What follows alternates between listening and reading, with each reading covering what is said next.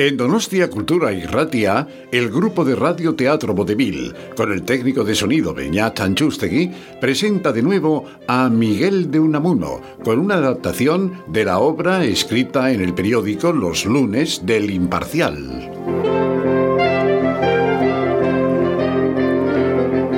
El sencillo Don Rafael, cazador y tresillista, de Miguel de Unamuno.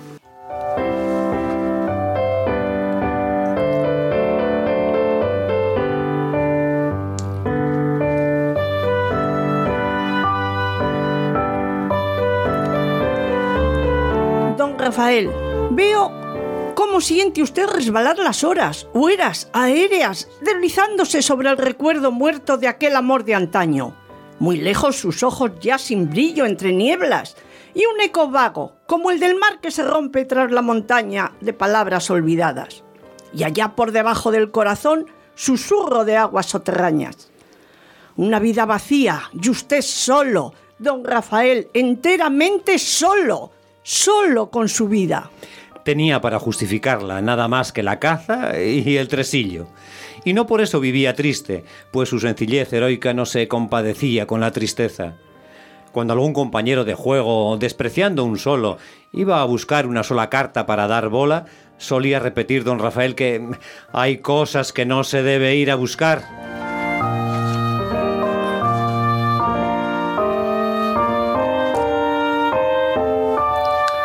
Ay, mi querida ama de llaves, mi querida Rogelia, las cosas vienen solas. Soy un poco providencialista, es decir, creo en el todopoderío del azar. Tal vez, Rogelia, por creer en algo y no tener la mente vacía. ¿Y por qué no se casa usted? ¿Y por qué me he de casar?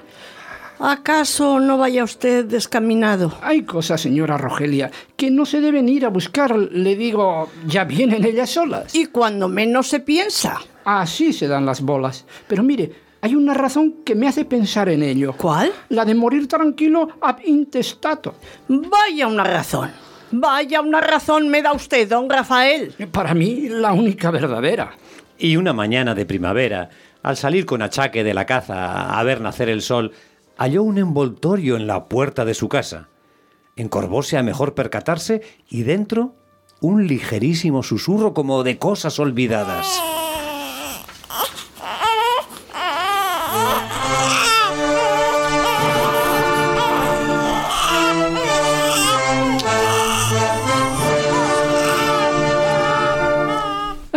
El rollo se mueve. Está tibio. Lo voy a abrir. ¡Es una criatura de horas! Quedósele mirando y su corazón pareció sentir no ya el susurro, sino el frescor de sus aguas soterrañas. ¡Vaya una caza que me ha disparado el destino! Volvióse con el envoltorio en brazos, la escopeta a la bandolera, subiendo las escaleras de puntillas para no despertar a aquello, y llamó quedamente varias veces. ¡Aquí traigo esto! ¿Y eso...? ¿Qué es? Parece un niño. Parece solo. Lo dejaron a la puerta de la calle. ¿Y qué hacemos con ello? Pues, ¿qué vamos a hacer? Bien claro está. ¿Criarlo? ¿Quién? Los dos. ¿Yo? Ah, no. Yo no. Buscaremos ama.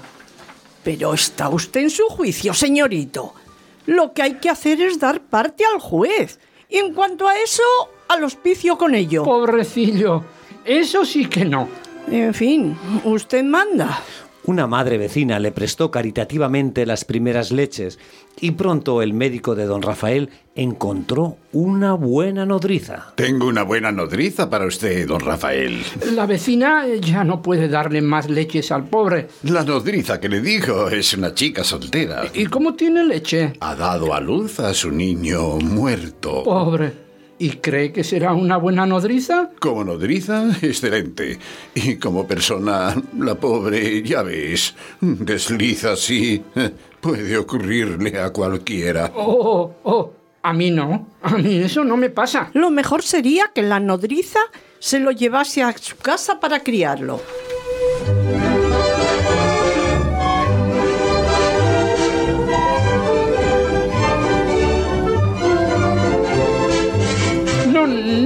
No. Eso tiene graves peligros. No me fío de la madre de la chica. Aquí, bajo mi vigilancia. Y no hay que darle disgustos a la chica, señora Rogelia, que de ello depende la salud del niño.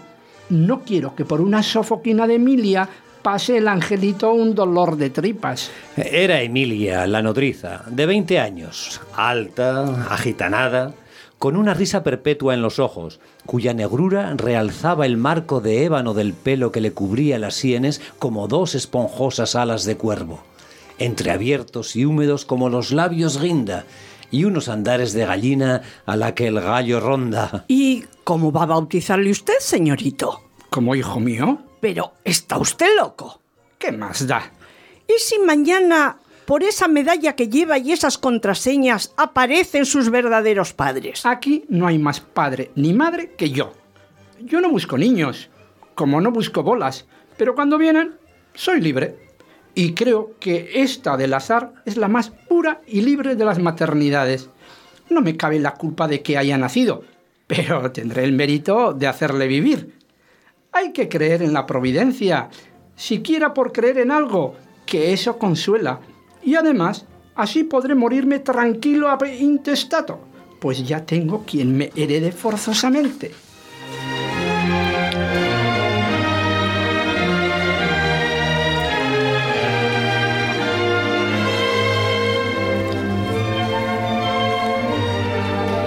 La señora Rogelia se mordió los labios y cuando don Rafael hizo bautizar y registrar al niño como hijo suyo, dio que reír a la vecindad y a nadie que sospechar malicia alguna.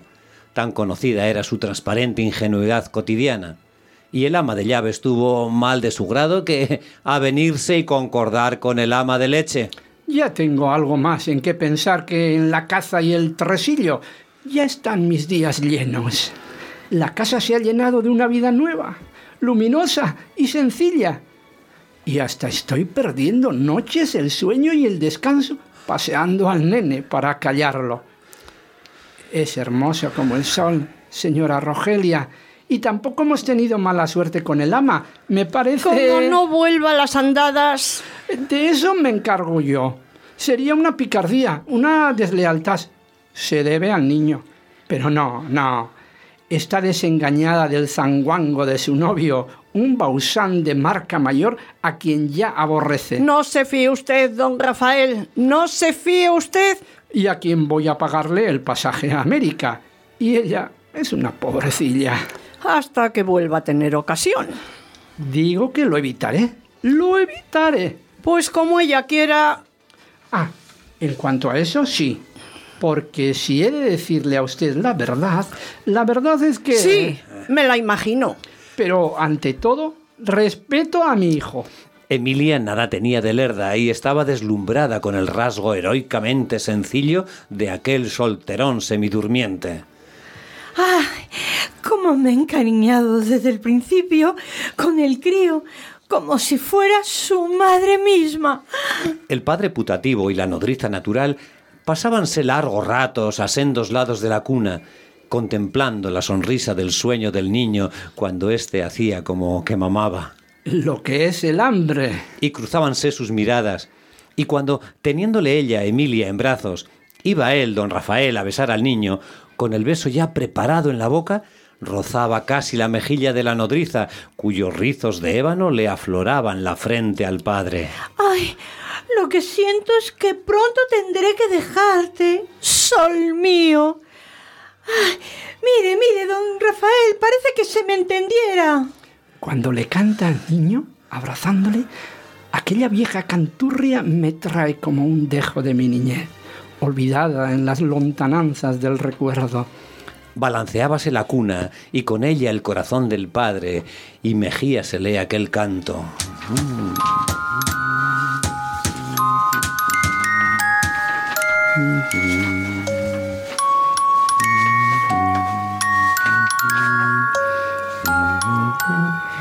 Que viene el coco a llevarse a los niños que duermen poco. Ah, ah, ah. Qué buena madre hace. Alguna vez, hablando del percance que la hizo nodriza, le preguntó don Rafael: Pero chica, ¿Cómo pudo ser eso? Ya ve usted, don Rafael. Sí, tienes razón, ya lo veo. Y llegó al niño una enfermedad terrible, días y noches de angustia. Mientras dure todo esto, usted, Emilia, se acostará con el niño en su mismo cuarto. Pero, señorito, ¿cómo quiere usted que yo duerma allí? Pues muy sencillo, durmiendo. Porque para aquel hombre todo sencillez era sencillo todo. Por fin el médico dio por salvado al niño. Tranquilo, don Rafael, el niño ya está mejorando.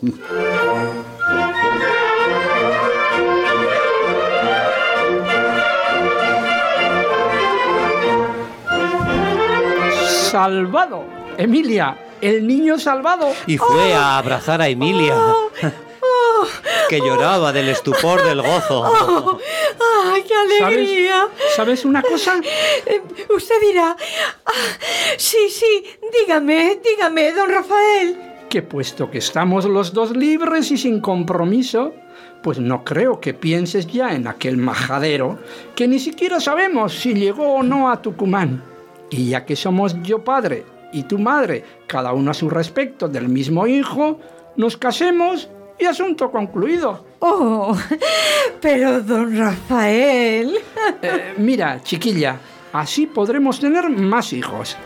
Bueno, el argumento es algo especioso, pero me ha convencido.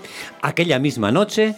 le hicieron sucesor al niño y muy poco después se casaron como la Santa Madre Iglesia y el Providente Estado mandan. Y fueron, en lo que lo humano cabe, y no es poco, felices. Y tuvieron 10 hijos más, una bendición de Dios, con lo cual pudo morir tranquilo ad intestado, por tener ya quienes forzosamente le heredaran, el sencillo don Rafael, que de cazador y tresillista pasó de 2 brincos a padre de familia. Y es lo que él solía decir como resumen de su filosofía práctica. Hay que dar al azar lo suyo.